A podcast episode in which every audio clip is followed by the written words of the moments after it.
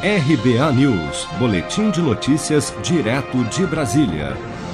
Bastou a economia dar os primeiros sinais de recuperação e os juros do cheque especial já voltaram a subir.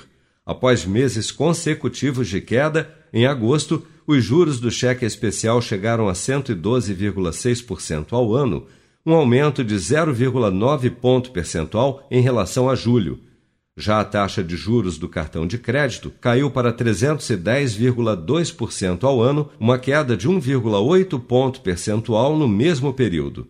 A inadimplência para pessoa física também registrou queda em agosto, caindo para 4,8%, ante 5,1% em julho. O mesmo para a inadimplência para pessoa jurídica, que recuou de 1,8% para 1,6%. Os dados são do relatório de estatísticas monetárias e de crédito divulgado nesta segunda-feira, 28 de setembro, pelo Banco Central.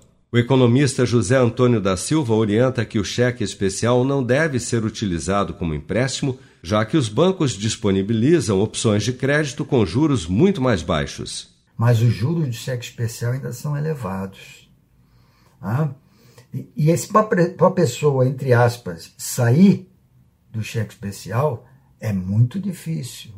Então a pessoa não deve usar o cheque especial como empréstimo. Procurar uma, outras formas de empréstimo que são mais baratas e que ela pode colocar dentro do planejamento dela, planejamento financeiro dela, de forma adequada para que ela não venha a ter um problema no futuro de inadimplência em função dela ter usado o cheque especial e não ter se planejado financeiramente para isso.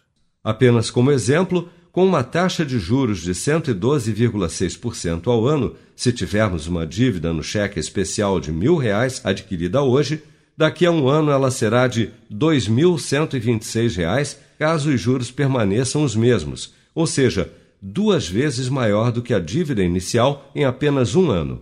Seja para conquistar sonhos ou estar seguro em caso de imprevistos, conte com a poupança do Sicredi. A gente trabalha para cuidar de você, da sua família e proteger as suas conquistas. Se puder, comece a poupar hoje mesmo. Procure a agência Sicredi mais próxima e abra sua poupança. Sicredi, gente que coopera cresce. Com produção de Bárbara Couto, de Brasília, Flávio Carpes.